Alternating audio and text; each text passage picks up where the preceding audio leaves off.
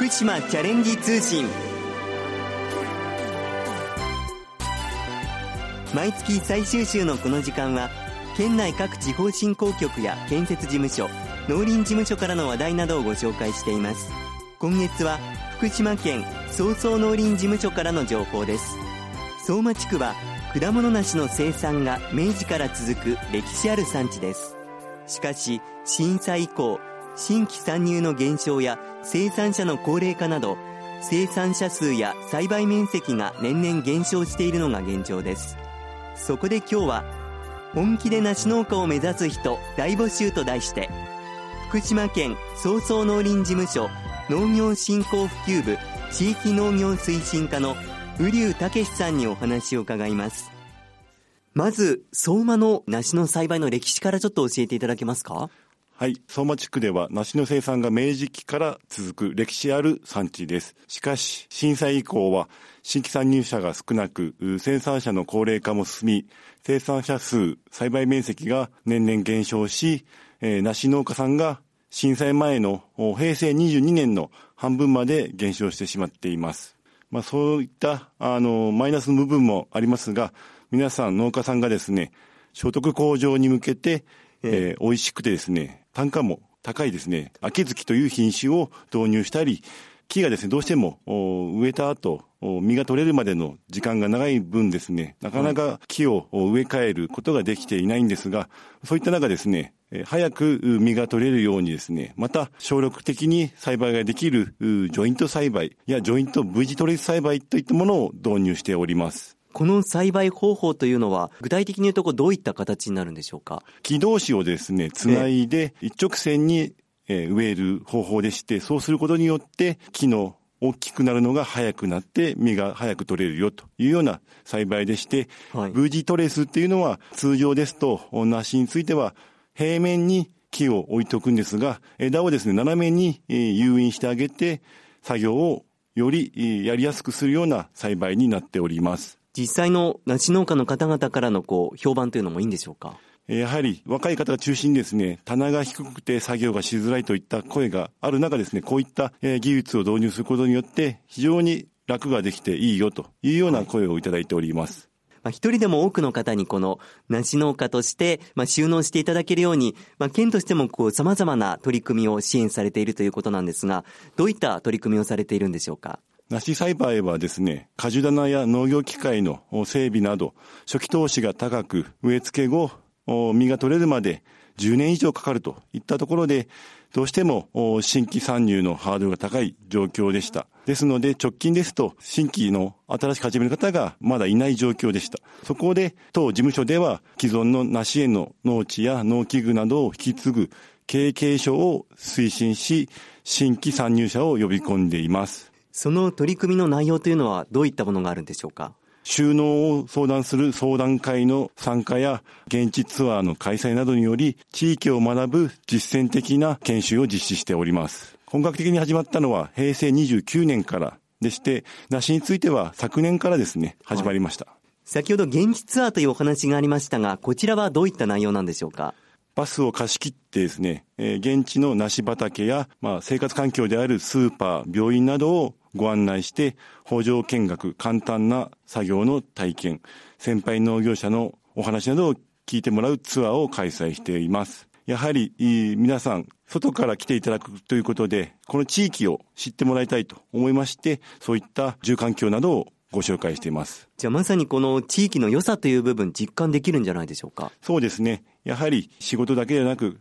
そこに暮らしていく、そういった部分を感じてもらえればなと思います。そして、まあ、実際にこう、いろいろ体験をしてという部分での、この取り組みも充実しているようですね。はい。えー、現地ツアーなどで地域を知ってもらったら、今度はですね、梨栽培というのをより知ってもらうために、えー、農業体験というものをやっております。日帰りから2週間程度、ベテラン農家のもとで、えー、収穫やあ剪定などのいろんな作業を参加時期に応じて体験してもらいます。参加するにはこう、どういった流れになっているんですか？参加していただく方の実施前に、えー、面談を十分に行ってですね、体験希望者の目標や適性などを理解し、体験先の農家法人等のマッチングを実施しています。収納した時のイメージをつかむとともに、体験先との相性を確認しております。研修中の宿泊施設や交通手段などは、当事務所が一部経費を助成しています。本当にこう参加するにあたってもこう敷居が低くなっているということなんですね。そしてこの短期の農業体験で、さらにこう意欲が湧いた、実際にやってみたいという方には、次はこうどういった流れが用意されているんですか？はい。農業体験で研修農家さんとですね、意気投合しましてマッチングした場合はですね、農業をやっていくぞという意思固めた方については、研修後の収納を見据えて、1年から2年間の長期の研修を実施しています。1年間いろんな作業がございますので、1年間を通して、より実践的な栽培管理や経営管理、労務管理などを学んでもらいます。まあ、長期の研修となりますと、やはりこう、その方の本気度であったりですとか、まあ、いろいろなこう、適正の部分もより求められると思うんですけれども、そのあたりのこう、条件などというのはあるんでしょうか？やはり、外での作業が多くですね、雨の日や暑い日など、いろんな気象条件で作業を行いますので、体力に自信がある方に来ていただければなと思います。まあ、そして、梨農家になっていったときに、まあ、その後続けられるかなと心配される方も多いと思うんですが、そのあたりの支援というのはどうなんでしょうか？えー、収納後は JA さんが運営しています生産部会に加入することで、えー、梨部会が技術支援し、講習会等の受講も可能となっております。また、選果施設もあるため、生産へ集中できる体制が整っております。我々、えー、普及員、そして JA さんによる定期的な巡回指導によってですね、えー、悩みなども親身に、えー、聞いてですね、技術の向上に努めてもらえればなと思っております。今日の放送を聞いて本気で梨農家を目指したいというふうに思った方もいらっしゃると思います。興味を持った方に向けて問い合わせ先教えてください。はい。えー、早々農林事務所では今までご説明した取り組み以外も様々なイベントを随時開催しております。また、早々農林事務所が運営していますポータルサイト等で、えー、情報発信を行っているので、ぜひ見ていただければなと思います。少しでも梨作りに興味を持った方は、ポータルサイトの問い合わせフォーム、もしくは電話等で問い合わせいただければなと思います。そして来月、イベントも控えているようですね。6月19日に仙台のエルパーク仙台で株式会社マイナビさんが主催しております農林水産フェストに参加して収納相談を受け付けております。収納相談だけではなくて、さらにこう、その他についても相談できるんでしょうか？当農林事務所では、そういった収納に関する相談を受け付けておりますが、早々地方振興局が、え移住に関しても全面的にバックアップしていますので、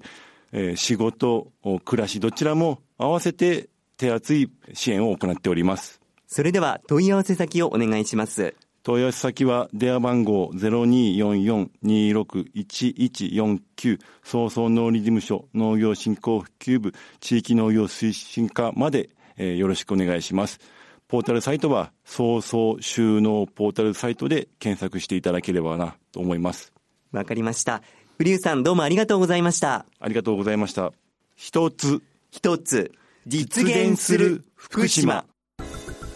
ここで各地方振興局からイベントのお知らせです。まずは会津地方振興局から、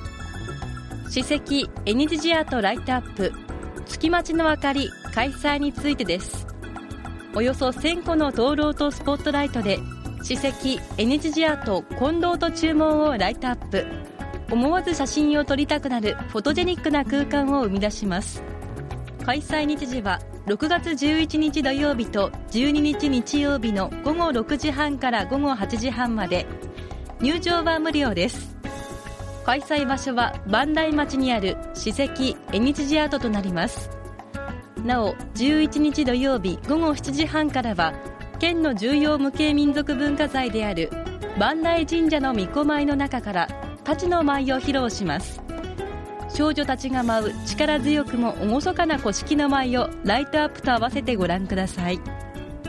また同期間中はお隣の湯川村にある少城寺境内を瑠璃色にライトアップするコラボレーション企画も実施します。なおご来場の際にはマスク着用入り口での手指消毒検温など新型コロナウイルス感染拡大防止にご協力ください。お問い合わせは磐梯山縁日寺資料館。電話0242-73-3000までお願いします。次に県北地方振興局からウェルカムワークショップのお知らせです。県北地方に転入や U ターンしておおむね5年以内の女性を対象に福島のことを知ってもらうことと仲間づくりを目的とした4回シリーズのワークショップを開催します。ワークショップでは伊達市産イノシシ革を使ったキーホルダー作りや福島のかすみ草を使ったスワッグ作り会津木綿のコースター作りが体験できます。開催日は6月21日28日7月5日12日の4日間で開催時間は午前10時から正午まで。参加費は全4回分で2500円。開催場所は福島市にあるコラッセ福島となります。参加申し込みの締め切りは6月13日月曜日まで。お問い合わせは県北地方振興局企画商工部。電話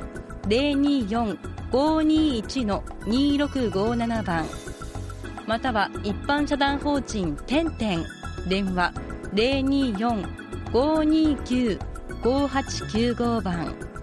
詳しくは一般社団法人てんてんのホームページをご覧ください。今日は本気で梨農家を目指す人大募集と題して福島県総総農林事務所農業振興普及部地域農業推進課の瓜生武さんにお話を伺いました。さて番組では感想を寄せくださった方先着5名様にきびたんグッズをプレゼントします。ご希望の方ははがきまたはファックスでご応募ください。宛先です。はがきは郵便番号960-8655福島市ラジオ福島。ファックスは024-535-3451まで。福島チャレンジ通信の係までお寄せください。皆さんからのたくさんのご応募をお待ちしております。次にきびたん公式ツイッターのお知らせです。きびたんの公式ツイッターでは県内外を飛び回っているきびたんが身の回りの出来事などを毎日のように写真と一緒にツイートしています。ご覧になる場合は県の公式ホームページきびたんの部屋からどうぞ。その他きびたんの部屋にはきびたん動画や公式グッズなどきびたんに関するホットな情報が満載です。またきびたんをパンフレットに使いたい商品のパッケージに使いたいなどきびたんのデザイン普及にご協力いただける場合は県庁広報課024-521-7015 024-521-7015までお問い合わせください。皆さんのご連絡お待ちしています。最後に福島県公式 Facebook 一つ一つ実現する福島のお知らせです。Facebook 一つ一つ実現する福島では食や観光にスポットを当てて福島県の良いところを写真とともに発信しています。たくさんのいいねをもらえるように観光地の話題や県産品のご紹介イベントのご案内など様々な情報を発信していきますのでぜひ県公式 Facebook 一つ一つ実現する福島をチェックしてみてください。福島チャレンジ通信この番組は福島県がお送りしました。